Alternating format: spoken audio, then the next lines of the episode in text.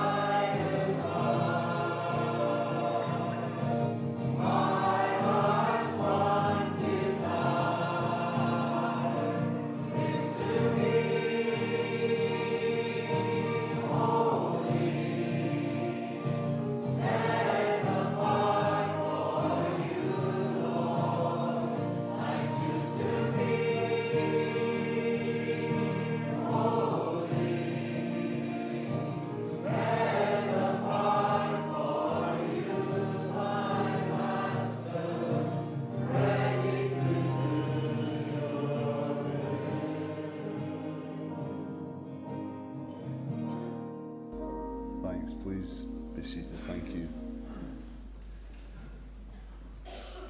Let's pray. And Father, we pray again that you will give us the teaching and that we will receive the encouragement that helps us to be that people who are ready to do your will, who are involved in doing your will in our lives and as a church. We pray this in Jesus' name. Amen.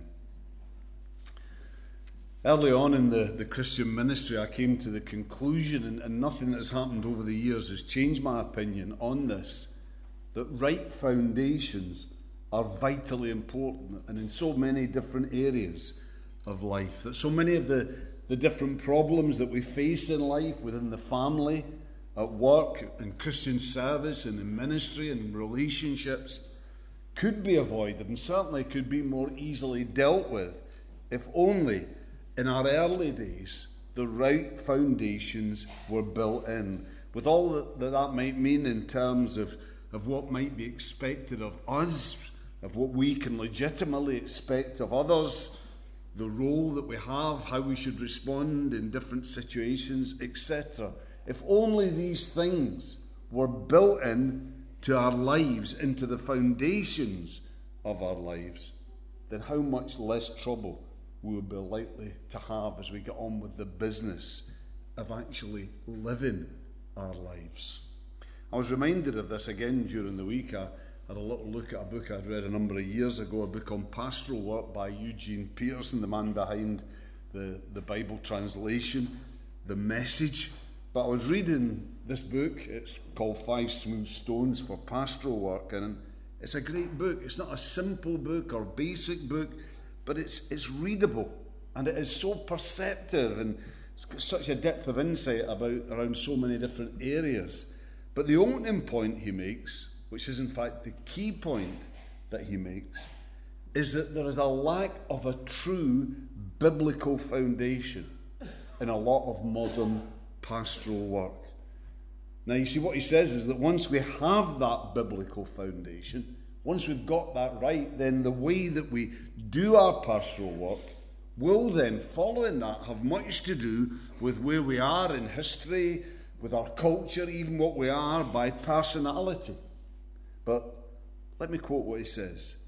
Since each culture, each generation, and each congregation has aspects of individuality, each generation of pastors, and to a certain extent, each pastor, has to build into his or own his or her own superstructure of pastoral work.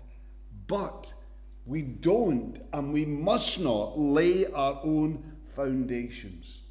Too much pastoral work in our time is a consequence of that kind of procedure. A jerry built structure, hastily and desperately put together out of whatever is at hand, from the graduate schools the bestseller lists, and the latest opinion polls of what people want.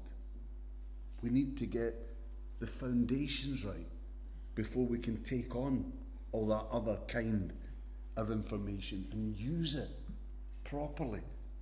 Now, that importance of, of right foundations is, I believe, again underlined for us here in this passage we're looking at now in First Peter. For what Peter is is basically telling us in these verses is that it's our life, it's our relationships within the church, within the community of God's people, that should, that is intended to provide the foundation that enables us to love when we are attacked by those from out with the community, which is the, the real focus actually of the whole book of First Peter in a way.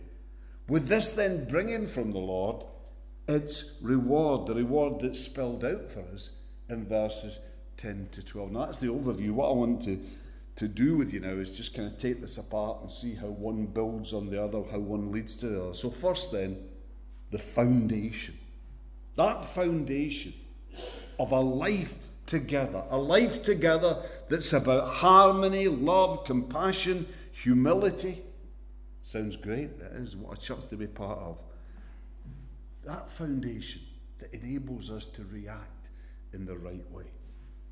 That foundation, yes, where there's harmony to begin, meaning a general sharing together in something, a general sharing together of thoughts and attitudes, having the same goals, the same aims, the same ideas, the same values, agreeing together on the basics of what the Christian life and church life is about. Now, we might differ on the finer points. We might have different ideas on how to achieve those goals, on how to live out our values and our ideals. And I would say to you, indeed, listen, that's healthy. Because that kind of difference, that kind of tension, that leads to creativity, it leads to variety, and the Lord doesn't want his people to be kind of boring and flat, uniform, monotonous, everybody to do the same and be the same. He doesn't want that, but he does want us to have agreement on the basics. And he does expect us to express our differences in those other areas in a way that is consistent with a relationship with the Lord Jesus Christ. And that brings us on to the next foundation quality that needs to be within the life of a church. And that is love. In fact, in the, the original, this love is actually more narrowly defined than it is in the NIV translation. It's not just love, not just, sorry, to love as brothers, but rather what Peter's saying is that we have to have love for the brothers. Now, do you see what that means? Do you get the, the implications of that? It means, surely, among other things, it means remembering that the people who you maybe see things differently from within the church, the people who you maybe find it difficult to get on with, remembering that no matter what, that they are brothers and sisters in Christ, that they too are people for whom Christ died, who Christ loves, and who Christ lives in. That they're part with you of the one spiritual family that is bound together in Christ for all eternity. Now, you see, as we see people in this way, as this is our starting point, that these are not just friends who happen to go to church, that they're not just members of a club that we're part of who we can then fall out with, but rather that they are members together of a heavenly family who we will spend all eternity with. When we see things in that way, then that surely that will affect, that should affect, that must affect the way that we live together in the here and now. And certainly, it must affect, should affect, the way that we talk to one another and the way that we deal with whatever differences we have. Also, it talks here of, of sympathy and compassion in the church. It says, be sympathetic, be compassionate. That is, don't just do the right things, but also seek to feel the right emotions. Seek to feel for your brothers and sisters in Christ. That is, seek to understand them. Seek to see where they're coming from. Seek to see what they've been through. Seek to understand why they are reacting in the way they are. Don't just get angry at them. Don't just react against them because of what they do. Don't be confined to the superficial in that way. No. Work at it. Try to understand them. Try to understand what's happened in their life to bring them and make them the person they now are. Seek to feel the pain and frustration, perhaps, that then makes them awkward and difficult and prickly. Because you see, if you feel that, then you'll find the way that you in turn behave towards them, you'll find that that changes. And as you feel and behave differently towards them, you'll find then that often relationships and circumstances change. But you'll also find that even when they don't, even maybe when that person doesn't change, those circumstances, you'll find that you're changed, that you're able to deal with things differently, better. Finally, we're encouraged within the church, if we want to have a healthy church, be a healthy church together, to have in it the foundation humility, to be humble. Something that in Proverbs 29 23 is contrasted to pride, obviously, seen as the opposite of pride. Now, what we're talking about here is, is an outlook, a, a general attitude that starts off not thinking about self thirst not thinking that because it's what you want, it's automatically right. No, what's been talked about here is having the kind of outlook, the kind of attitude, the humble heart that puts others' interests before your own. the kind of attitude, the kind of outlook that really wants to hear and values what others say, their thoughts, their opinions. What we're talking about here is, I believe, what Paul asks for in Philippians 2, verse 3 and 4, when he says there to the Philippians, he says, Do nothing out of selfish ambition or vain conceit, but in humility consider others better than yourselves. Each of you should look not only to your own interests, but also to the interests of others. Now, to be clear, this doesn't mean that we will always do what other people want. It doesn't mean that we'll become some kind of doormat, but it does mean that we will think about and put their interests before our own in the whole process of making decisions. But anyway, this is the kind of foundation that God wants us to have, that God tells us we need to have in our relationships, in our life together as a church. He wants there to be harmony among us. He wants there to be love among us love, sympathy, compassion, and humility. Listen, don't we all want to be part of a church like that? Of course we do. Well, let me share with you then two things, two causes of failure here. Two things that I believe often work against this kind of foundation in the life of the church. I'm not going to look here at little things like personality and problems, squabbles, etc., that emerge from personality. No, what I'm going to look at are the two major underlying causes of disharmony, of a lack of love, sympathy, compassion, and humility in the church. And the first of these two major causes is the failure to recognize the spiritual dimension. The spiritual dimension to whatever it is we're going through individually and or as a church. Now what I mean by that is that too often I think we fail to see that behind the difficulties we're going through, you know, with people and whatever's going on in church life, that behind these difficulties we're going through, that the Lord and the evil one are both at work.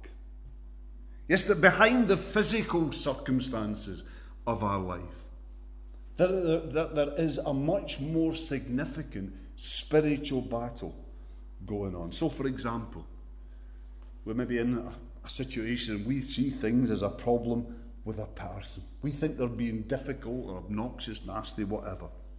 And so we then decide we're going to try and sort things out very much on this world's terms. We're going to sort them out because we want to win. But as we do so, as we tackle situations and people, life in general, at this world level and using this world tactics, well, maybe at times we might seem to win in the here and now. We might seem to get our way, we might seem to get things done that we want done, yet at the same time, we can be losers in the battle that really matters. We can be losers spiritually. Because you see, in that exactly same situation, there is a battle going on at a far deeper level. There is a spiritual battle going on, and both God and Satan are involved. And God, well, you see, God doesn't always choose to deliver us from our circumstance. He doesn't always choose to deliver us from people who are difficult. He doesn't choose to have us always win as this world understands winning. Now, sometimes you see, God wants to use these situations. He wants to use people who we find difficult to build us up, to mature us spiritually. And you see, this will happen even in the midst of these situations if only we turn to God and open our hearts to Him and ask His help, ask Him to enable us to respond to the situation properly, biblically, spiritually. But Satan, you see, well, his aim, his tactics are always the same. He always wants to influence us in such a way as to discourage, divide, and destroy. He always wants our response to whatever has happened in our lives, he always wants that to lead to hurt, to division, and to disharmony in the church. And too often, far too often, because we forget, because we ignore, or because maybe in some way we're unaware of this spiritual dimension, this is exactly just what happens. We react to people, we react to problems just as this world does, and so we fall blundering into Satan's hands. Now, the other problem I want to mention here relates maybe more particularly to Baptist churches, although I don't think it's only Baptist churches. But another problem that I think works against a church establishing a foundation of harmony, love, and compassion and humility is this time it relates to congregational government. That is to, to an understanding of congregational church government and certainly a practice, if not an understanding. I don't know if we always even get as far as understanding, but to a practice that sees congregational government as being a democracy. A democracy which is fundamentally an individual seeking to influence things in such a way as to get the decision made that suits me as an individual. To persuade people to decide to do what I want done. And then working from this kind of foundation, too often, if they don't do that, then the response is, well, I'm going to down tools. I want nothing to do with this. I want nothing to do with the people who are doing this. I want nothing to do with this church anymore. Now, I want to say to you, from a Christian perspective, this has always been wrong. It's always wrong. But what makes the situation worse today in our time are the excesses of individualism that at the moment are running riot in our country. You see, we live today in that me generation. But all of this is a total distortion of what Baptist church life is actually supposed to be about. Because let me be clear, we are not supposed to be a democracy. A Baptist church is not democratic, it's not about the rule of the people. No, we are called to be a theocracy. That is to live as God's people under the will of God, seeking the will of God in all things. And what this should mean practically is that when we come, say, to a church meeting, we don't come with a closed mind. We don't come determined to get the decision that we want. Rather, we come seeking to discern, seeking to hear the voice of God. So that means that we should come with an open heart and an open mind. And this does have an important connection to the harmony, love, and humility, etc., that we've seen that, that God wants us to have in our relationships together as a church. Because you see, one of the biggest causes of disharmony, one of the greatest hindrances to love, and a surefire sign of a lack of humility is when a decision is reached at a church meeting and someone walks out of that meeting determined not to support, not to cooperate with the decision that's been made. Or we're at a meeting where we claim to be coming committed to find God's will in a godly way, and yet when things don't seem to be going our way, we behave in a way that dishonours God. What I want to say to you, isn't all of that arrogant and shameful? When we automatically suppose that we are right and that the majority of God's people are wrong. Isn't that a sign of a lack of submission to the body of Christ. Now, of course, let's be clear the facts are that we might be right. We might even be right because the majority aren't always right. But it's the Lord who will show the church that in His own time. That's not our job, that's God's job. And all our stubborn pride does, all our holding back, our support and cooperation, all our negativity, etc., all that does is cause ill feeling within the body of Christ. Anyway, we've said that this right foundation within the life of the church, where there's harmony, love, compassion, humility, that this right foundation, that this then enables us to love. When we're facing hostility and persecution from those out with the church. For that's what I believe verse 10 talks of. Do not repay evil for evil or insult with insult, but with blessing, because to this you were called. And of course, I know that, that we can receive evil and insults from those inside the church as well as those outside it.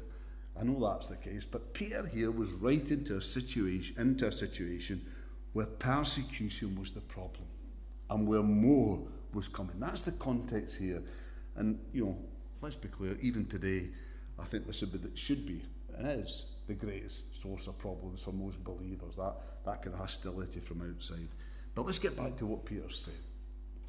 Do not repay evil for evil or insult for insult, but with blessing, because to this you were called. Now, I, believe what Peter's saying here is that if we've got this right foundation in our life together that we've talked about, then as a result of that, as a proof of that, as a sign of that, then we'll be able to react in this kind of way. When we're abused, miscalled, mistreated by us, uh, by our enemies. And as we do this, that is a real sign of a work of God, of the grace of God, of the Spirit of God at work within us. And Warren Wiersbe here, he says of this, and I believe these are important and really spiritually challenging words. He says that as Christians, we can live on one of three levels. We can return evil for good, which is the satanic level. We can return good for good and evil for evil, which is the human level. Or we can return good for evil, which is the divine level, with Jesus being the perfect example of the latter approach. That's a challenge.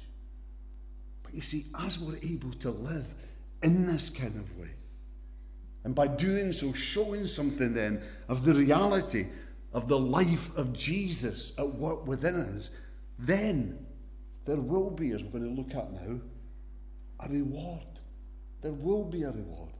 Not least the fact that this kind of living, that this is the very thing, this unmistakable stamp of God's ownership on our lives, that's likely to, to draw men and women to repentance and faith in Christ. But as well as this, this kind of living will bring its other rewards from the Lord, both in eternity and in the here and now, I believe. For that's what verse 10 to 12 is about.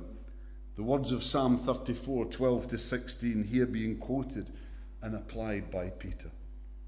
You see, it's all about God's people having that kind of life that's about harmony, love, compassion, humility, you know, being the kind of people who, as it says in these verses, keep their tongue from evil and their lips from deceitful speech. He must turn from evil and do good. He must seek peace and pursue it.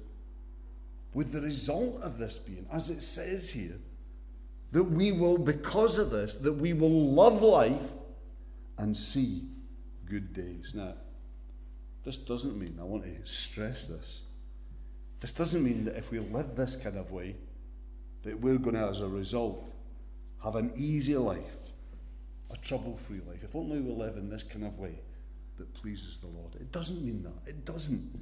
Why the very psalm these verses were taken from, Psalm 34, actually finishes in verse 19. It says, A righteous man may have many troubles, but the Lord delivers him from them all. Rather, I believe what is, is meant here is that because of the way that we live, because I live in this life with these right foundations, laying down then such a depth of relationship with the Lord and such a peace and a joy in the Lord, in Him, because we're living this way.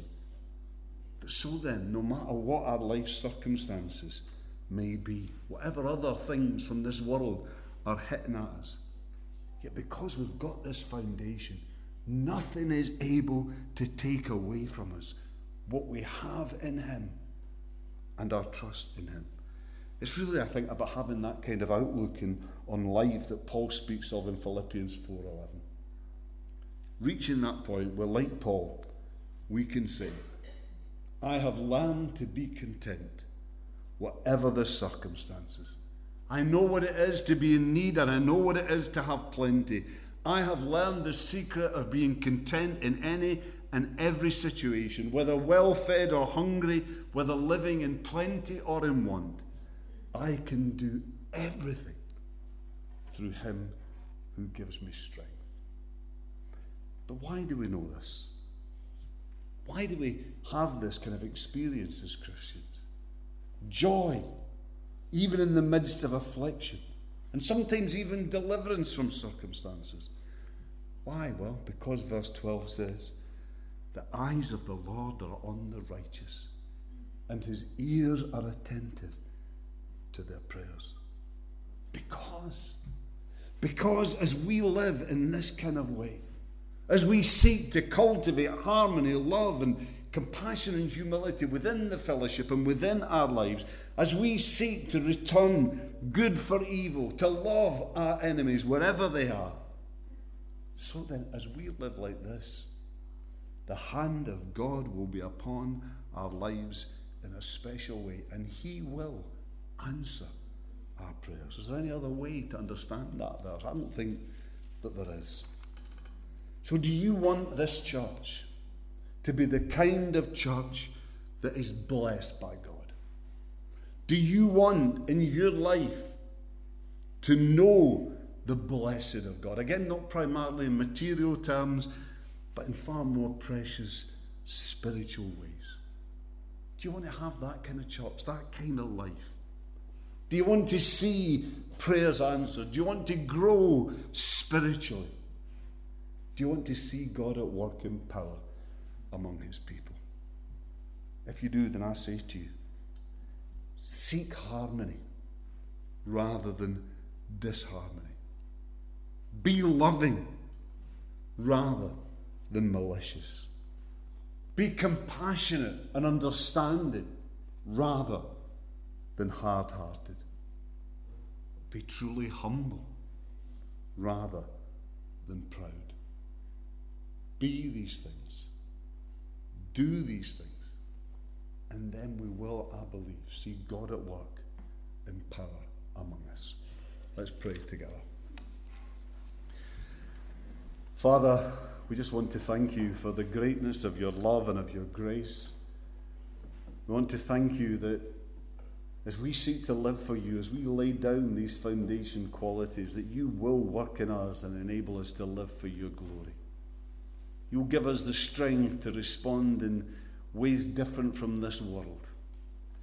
You'll give us the grace to live in such a way that we will be an attractive people, a real counterculture that draws people to Jesus. Lord, help us in this, that we might know your blessing in our lives and upon this church. And all this we pray in Jesus' name.